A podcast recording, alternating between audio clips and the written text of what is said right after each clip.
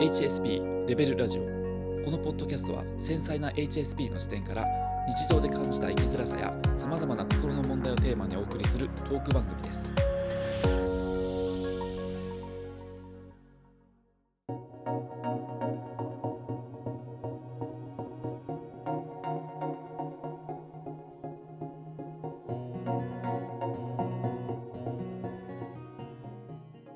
まあ、日によって体調なりこうコンディションが一定じゃない悪い時ってあると思うんですけれども、はい。まあ、そういう時の対処法というか、うんはい何かないかなと思うんですけれども、どうでしょ今、今の僕にうってつけのテーマが来ましたね。うはい コンディションが今ね、良くないですね。うんまたその、理由がよくわかんないんですよ。原因何なんだろうな、このなんか、あの、頭がこう、もやっとする感じっていうか、整わないんですよね。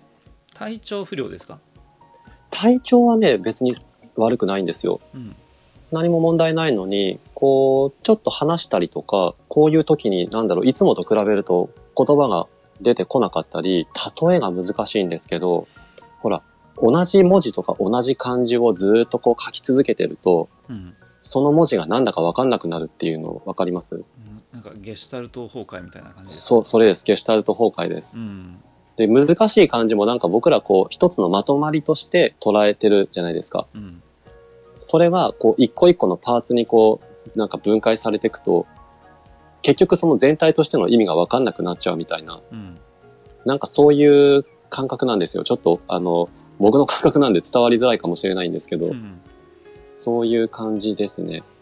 頭の中に霧がかかってるみたいな感じですか？こもやがかかってるというかう、もやが、こう、歯車が噛み合わない感じですね。うんうん。で、それが続くと、焦りが生じるんですよ。うん昔、あの、テトリスってやったことあります？あありますテトリスとか、ぷよぷよみたいな、ああいうこう、落ちてくるものをこう、う、うん、そうです、そうです。で、テトリスってこう、ある程度こう、形がこう、ちゃんと、あの、カチカチっとこう、はまるように、うん。組み替えて、組み替えて、うん。一番最後右端のところにこう、長い棒をスコッと入れて、うん。バラバラバラっとこう消すみたいな、うん。そういうのの繰り返しじゃないですか。うん。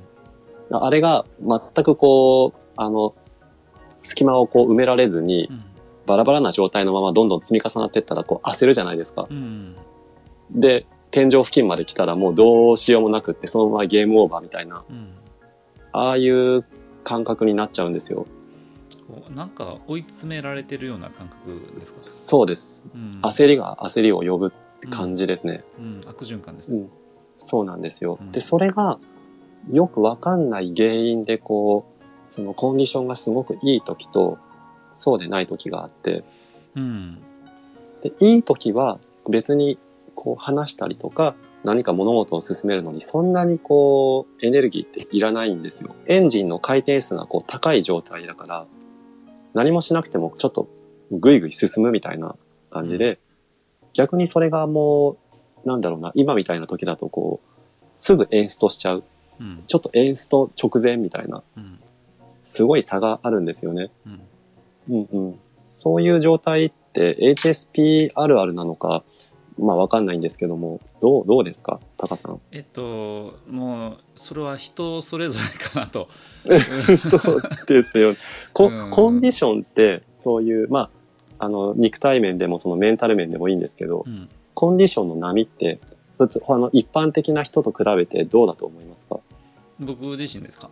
そうですね。うん。ま波はある方やと思いますね。一定ではないんですけれども、極力その一定にしようというふうにあの努力、生活に、あのう。ん一定になるようなリズムになるように生活を持っていこうとはしてます、まあ、朝、はねあの起きる時間をちゃんと固定するとか、はい。一日のこうタイムスケジュールももちろん仕事で、ね、やることはまあある程度決まってるというのもあるんですけれども、う。んまあ、何時にこうして、ね、お昼はちゃんとお昼,、ん昼寝してとか、う。んう。んあのまあ、帰る時間もねあんまり遅くまでは会社にいずに、う。んちゃんと、うん。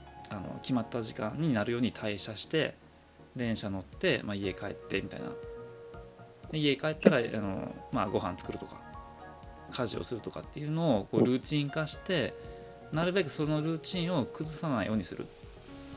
体調とかになんかなるべくこう左右されないように、できるところはもうしっかりルーティン化して、うん。こう、まあ、あの、リズムが崩れないような、そういう習慣がもう組み込まれてるっていう感じですよね。ある意味その考えずに生活できるようにはしてるんですよ、はいはい。考えるというのもエネルギー使う作業だと思うんで、そうですね。うん、だから体調があまり優れない時にこう考えて考えてってなると、それ分エネルギーを消費するんで、さらに体調が悪くなるかもしれない、うーん。だから毎日ルーティン化しておればそこに余計なエネルギーをそあの注ぐこともないんで、うん。それによってこう体調を崩すというこう危険性も、まあ、リスクヘッジにはなってるかなとは、まあ、僕は勝手に思ってるんですよ、習慣化されてるっていうことですね。うん、僕は割とルーティンの方が楽なんですよね、ルーチンになると。余計省エネで生きれる感じがするんですよ、僕もその考えで、うん。もうなるべくこう、決まった動きで生きていきたい。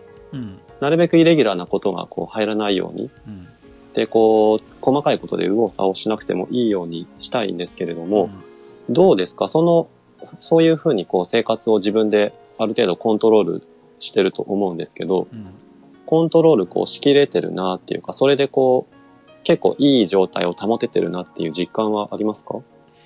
そのルーティン化がずっと続くとやっぱりその小さいところでストレスって溜まってくるんですよね。うーん。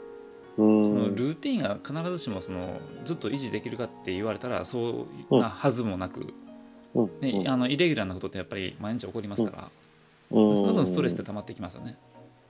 で。じゃあその溜まったストレスをやっぱどっかで発散しないといけない。でもそれが週末の休みだったりとか、うん。そういう時に、まあ、自分の好きなことを思いっきりやるとか、うん。あの前から楽しみにしてたあの、うん。こう予定を作っておいて、まあ、それでこうたあの楽しんでストレスを発散するとか。というところでこうバランスをを取っていく調整していくっていうことを、まあ、してるかな、うん。自分は。バランスを仕事の時とかに、はい、今日はちょっとバランスを失ってるなとか、うん。それでもコンディションが良くないなっていう時は、うん。どうですか？こう、うん、ありありますよそういう時。あります？なんかねあの心の中でその、うん。心がざわつくというかあの、うんよく頭の中で独り言をつぶやくことがあるんですよ。なんかどうでもいいような。独り言。うん、あの時はああやったなこうやったなとかあじゃあ次どうしようかなああしようかなとかまあ全然今とは関係ないようなことを話すことが頭の中でねうん。そういう時があって、うん、そういう時はあの心が落ち着いてない状態なんですよね。うーん。うん、それの時は、まあ、自分的にはコンディションが良くない時なんですよ心心がざわついてるっていうことはなんか落ち着きがないから、そういう時ってうん、何が原因かっていうのをこう自分の中で振り返ったりしますか？ああのありますね。やっぱり何かこう悩み事とか処理できてないことがあるんですよね。自分の中で、うん。うん、処理できてないこと。処理。できてないことがあると思うんですよ。あのとにかくその処理できてないものができてないままにこう蓄積してると、やっぱりそれがどこかでこうエネルギーを消耗させるっていうかあ、コンディションの乱れにつながるっていうことなのかな？メールなり LINE が来てて、はい。返信が返せていない。でもうまい返信の仕方がねなかなかこう思いつかない時あるんですよ、返事を。僕もありますね。うん。なんかいい返事返したいなって思ってるんだけれども、はい、いい文章が思いつかない。いい加減減な返信もしたくない からちゃんと返したいんだけど、返したいけれどもその文章が思いつかない時あるんですよ。ありますね。うんそういう時すごいモヤモヤしてその、う。ん車を運転している時とかでも頭の中で考えるんですよ。こういう文章がいいかないや違うなとか、う。ん脳内会議をしてるんですよね。脳内会議ね。脳内。会議をしてる。でもそれって運転に集中してないんですよ。結構危ないことで、うんそういう時はなんとなくやっぱりその今を生きていないっていう状態イコール、はいちょっとねあのコンディションが良くないサインかなっていうふうに自分の中で思ってますね。僕、脳内会議結構鳴りやまないタイプで、あ運転中も何かしらそういうことを考えてるんですけど、あ、うんうん、これは今を生きてないっていうことですよね。今は生きてないですね。あの、脳内会議してる時でも、頭がすごいこう回ってる時、うん。アイデアが次々思いついたりう、んその、今いい感じだなっていう時が、もいっぱいあるんですよ。うん。で、そういう時は、自分は結構クリエイティブな状態になってるしう、ん。あの、それをこう、つどつどこう、走り書きでメモしたりとか、うん。スマホに音声でこう入れたりとかうん。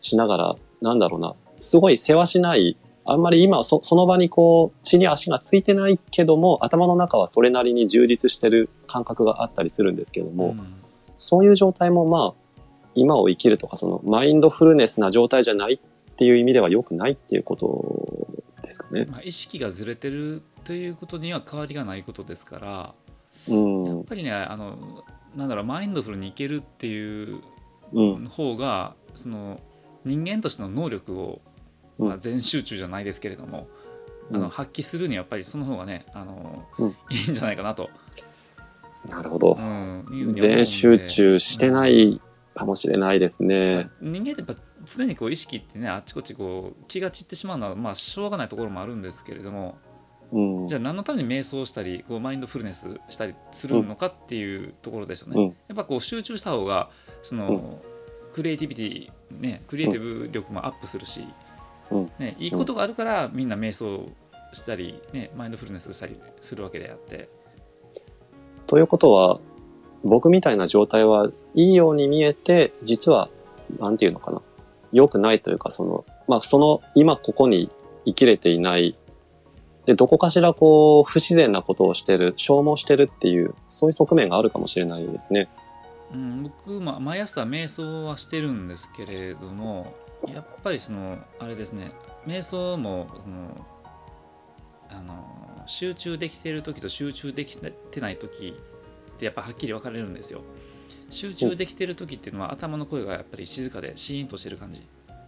うん。集中できていない時は頭の中でやっぱり何か雑音会一人独り言を言ったりとか、そういう時が多いんでそういう時ってやっぱりその今こう座布団に座ってこう静かにしてるっていう状況状況とはなんかあまりかけ離れたことを頭の中で考えてるんですよね。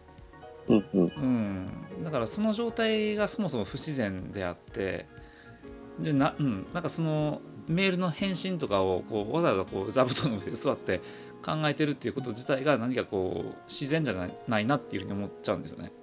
座布団に座ってる意味がなくなっちゃいますもんね。そうなんですよね。うん。うんまあスマホを目の前にしてその考えればいいのであって、うんなんで今考えるんだろうみたいな、うんうん今はこうただ静かに座ることが目目的で座ってるんだから何もない無の状態が自然なんだからことを考えるのは違うなっていうふうに思うんですよ。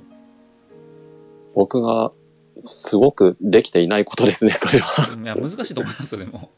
うん。うんそういうところは、でも気がつかないうちにこう気持ちを乱したりとか、うん落ち着きをなくしたり、こう心が動揺しやすくなしやすくなったりする原因になってるんじゃないかなって今聞いてて思いましたね。うんちなみに、今はちょっとこう、メンタル的なところで話してたんですけども、あの、はっきりわかるような、なんだろうな。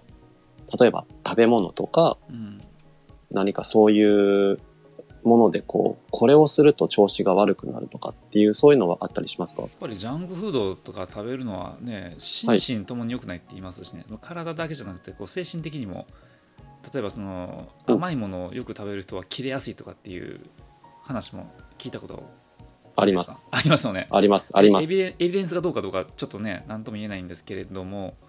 あの、不調になることは、もう、はっきり僕は体感としてわかるようになりましたね。うん、だから食べ物が精神に与える影響って結構でかいと思うんで、うんやっぱりその食生活を整えるっていう意味でもねそうですね。そのマインドフルに生きるっていうのは要するに目覚め常にこう頭を目覚めさせている状態なわけですから甘いものを食べてそのコンディションが悪くなるっていうのが分かってるんであれば、うん食べないっていう選択肢をうん選ぶはずだだと思うんですよでもうんマインドフルに生きていないと食べちゃうんですよね、もういっかみたいな感じになって、それによってコンディションをこう崩していくっていうことにつながっていくんであればやっぱりマインドフルに生きてないっていうこと自体がコンディションを悪くしていいってる源泉ではないのかなとも思うんですけれどもちょっと大げさかもしれないですけど。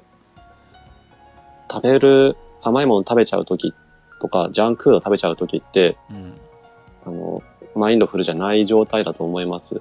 もっとシンプルに言うともう判断力が鈍っちゃってるとか、まあなんかちょっとストレスがあって、そうストレスフルな状態なんでしょうね。そうですね。うん確かにこう落ち着いてて、なんか満たされてる状態、うんうん、そういう迷いのないような状態で、あんまりジャンクフード食べようっていう気にならないですね。うん、必要がないと思うんでそもそも、そうですね。うん、ジャンクフードみたいな分かりやすい、そういう体にいいか悪いかって言ったらもう明らかに悪いっていうものは、うん。ある程度僕避けてはきてると思うんですが、うん。ね、糖質が結構自分にすごい影響を及ぼしてるんじゃないかっていううんのがあって、炭水化物とかですか、そうです、炭水化物。うん、今日も、あの、ジャンクフードじゃないんですけど、うん。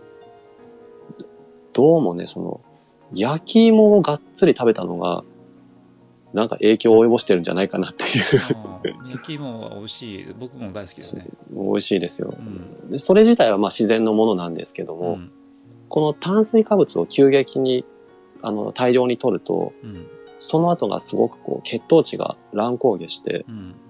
僕がすごく具合が悪い、なんかわかんないけど調子が悪い時って、どうも血糖値なんじゃないかなっていう気がするんですよね。うん、あもう麺類とか食べると眠くなりますね。なりますよね。パスタとか食べちゃったパンとか。そうですよね。うん僕、麺類が大好物なんですけど、うん、麺類食べると本当に眠くなるんですよ。なんかうどんとかラーメンとか食べちゃうとねちょっと後がしんどいですよね。ですよね。うん、うんうん。食べてる時はすごいなんかこうハイになるんですけども。もう幸せですね。うんうん。だからそういうところ、まあ、あのー原因がある程度分かってるっていう意味では対処しようがあるところなんですけど、うんそういうところをこうきっちりしてても、なんだろう、今日は調子が悪いなっていうのが割と僕はあるんですよね。うん結構それを整えるのに苦労してるしう、ん未だに30年以上生きてても未だにそのコントロールしきれない。うん。もちろん100%コントロールできるとはまあ思ってなくって、うん。でも、ふ多分平均的な人が、あの、70点、60点から70点ぐらいをまあ、大体キープできてるとしたら、うん。僕そういう感じじゃなくって、うん。ちょこちょこ赤点取ってるんですよ。うん。だからそれを何とかしたいんだけども、その原因が本当にわかんないっていうところが今は結構悩みの種なんですよね。コンディションが悪いということはつまりその時点でストレスフルな環境に置かれてるという解釈ができるかもしれないので、そのストレスは一体どこから来てるんだっていうその源泉をたどっていくっていうことはどうでしょうかね？僕の場合だと、うん仕事してる時は、うん仕事行くまではそんなにわかんなかったりするんですよ。うん今日もまあまあ普通、まあまあの状態かなっていう。うんでもこう仕事始めていろんなとことに取り掛かった瞬間にう、ん。やばいぞっていうのがパッとわかるんですよね、感覚的に。うんやばいぞ、なんか自分の、自分の中身が機能してないぞ、みたいな。うん。うんで、そういうところにこうストレスのかかるようなことがあると、うん。一気にこう、なし崩し的にこう、崩れていく感じがあって、うんその質問の答えで言うと、まあ、源泉は仕事そのものにあったりするのかもしれないですね。うん。うん、どうしてもまあ、不本意なことをやってる全部じゃないけれども。うん。うん、だからまあ、言ったら環境そのものが、あの、負荷を与えるような状態で、普段はある程度それにこう、備えてるというか、うん。うん、あの、免疫が機能してるけども、うん。ちょっとこう、調子が落ちてるとそれが対応できなくなっちゃうみたいなうん。ところなのかもしれないですね。そういうプレッシャー要因が生活の中に多いのかもしれないしまたあの前回前お話ししたようなあのうん。未処理の感情、うん。なんか自分の中で処理できていない感情がうん。無意識のうちに浮かび上がってきてるのかもしれない。でそれがこうまた無意識のうちにストレスになってるストレスとしてこう圧をかけてるのかもしれないですよね。それもありそうですうね。ん、あの、無意識の感情っていうのが、うん。多分本当にその無意識で何か起こってることがこう時々水面に浮かんでくるっていうぼんやりと僕もそういう感覚があってうん本当はそこを何とかしないといけないんだけどもうんあの普段見えてる部分がその氷山の一角なんじゃないかなっていう、うんうん、ところはありますね。うんうん。未処理の感情っていうのを、こう、こういうことがまだ解決されてませんよ、処理されてませんよっていうのが、うん。定期的にこう、意識の底の方からこう、なんだろう、通知みたいにして浮かび上がってきて、そういう時がもしかしたら、うん。なんとなく具合が悪い時とこう重なってるのかもしれないですね。うん。まああるいはそれが原因となってそのなんだろううん。ストレスになってる可能性もあるし、未処理の部分とかそういう、底の方にあるところにフォーカスしたり、うん。それをすくい上げるっていうことを必要なんだなっていうのはわかるんですけど、うん。そこにアクセスするのがなかなか難しいなって正直思ってるんですよね。そのこのコンディションが悪いのがそもそも原因が不明でなかなかその、うん。なんだろう、うん。えーっとまあ根本的なところがわからないっていう状態が結構僕は危険だと思うんですよね。それはそのこの先の人生を考えたらそのうん。原因不明のコンディションの悪さがいつ起こる、うん。再発するかっていうのはわからないし多分再発再発し続けると思うんですよ。常に。そうなんですよね。うん。でそのために、あなんやろよう分からへんけどもちょっと具合悪いなとか機嫌悪いなとかっていうのを繰り返していくと。まあそのね職場でも良くない事態を引き起こすかもしれないしこの他人に当たったりとか怒ったりとかして、プライベートでもねそのなんか誰かと喧嘩したりとかそういう良くない方向に行ってしまうかもしれないんで早めに目をつんどくべきかなとは思うんですよね。もう、その通りだと思います。ちょっと正はい論すぎとしか言い正論すぎますはいとしかか言わない でもその僕の中でね、うん。その本当にこう原因がわからんけども何か悪い波が来るっていうのがうん。地震みたいにこう天才みたいにこう予測できないうん。感覚なんですよ。うんよくわかんないタイミングでやってくるっていう。うんだからそこをなんとかしないといけないっていうのはわかるんだけれども、うんさっき言ってたその、じゃあその本当の根本の原因にアクセスするっていうことを、まあ、あの、やろうとすると、うん元気な時とか調子のいい時っていうのは、うん内面のそういう暗い部分に潜っていくことがすごく難しいんですよ。ああかといって、調子の悪い時うん。は確かにその内面の暗い部分とちょっと道が開けて繋がってるような感覚はあるんだけど、うん。すごくこう、あの、メンタルが乱れてる時は、うん。そ、その時はその時でこう、変に、下手にこうそこにフォーカスしようとするとう、ん。それ結構辛い作業なんですよね。はい。だから、そのネガティブな感情に飲み込まれちゃって混乱して、うん。結局、あの、建設的な答えを見出せないまま、よりこう気分が落ちていっちゃううんっていうこともあって、まあ、困ってるんですよね、そこうが。んうん。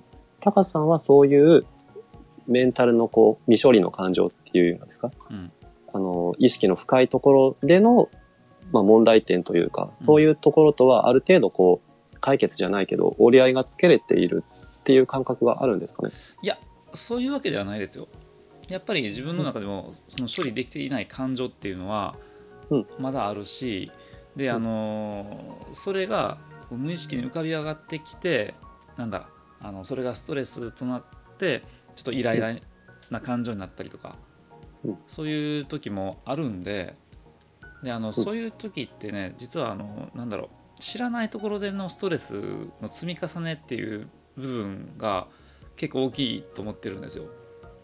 知らないところでのストレス。うん例えばねあの会社で行って普通に仕事をして帰ってきましたと。で別にその日一日その何かトラブルがあったわけでもない。誰かと喧嘩したわけでもない。言い争ったこともないし、うん。うん。まあ、ただ普通に淡々と仕事をこなして家に帰ってきました、うん。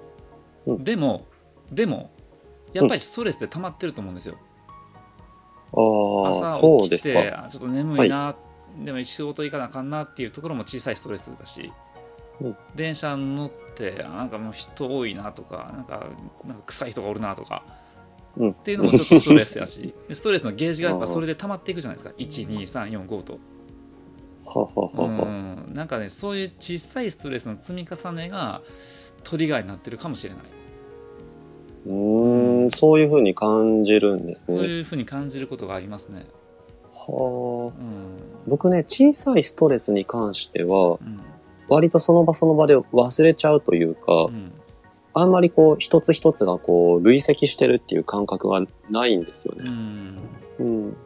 でも言われたらそういう風になってるのかな。うんうん。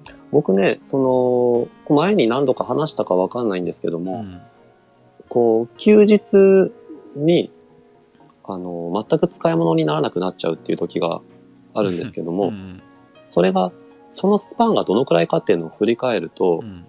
月に一回ぐらいは来てる感覚があるんですよ。うん。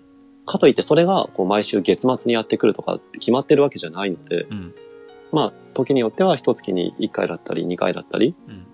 あの、その月によってはなかったりっていうこともあるんですけどう、ん。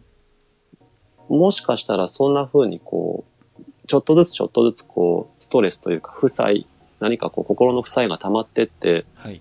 それが、まあ、直前までは元気なんだけれども、自分でも見えてないけど、表にこうポンって出てきた時に、うん。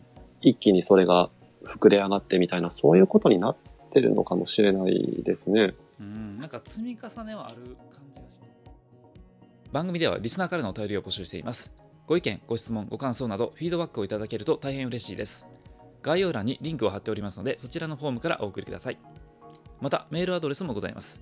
メールは hsp.levelradio.gmail.com です。お便りお待ちしています。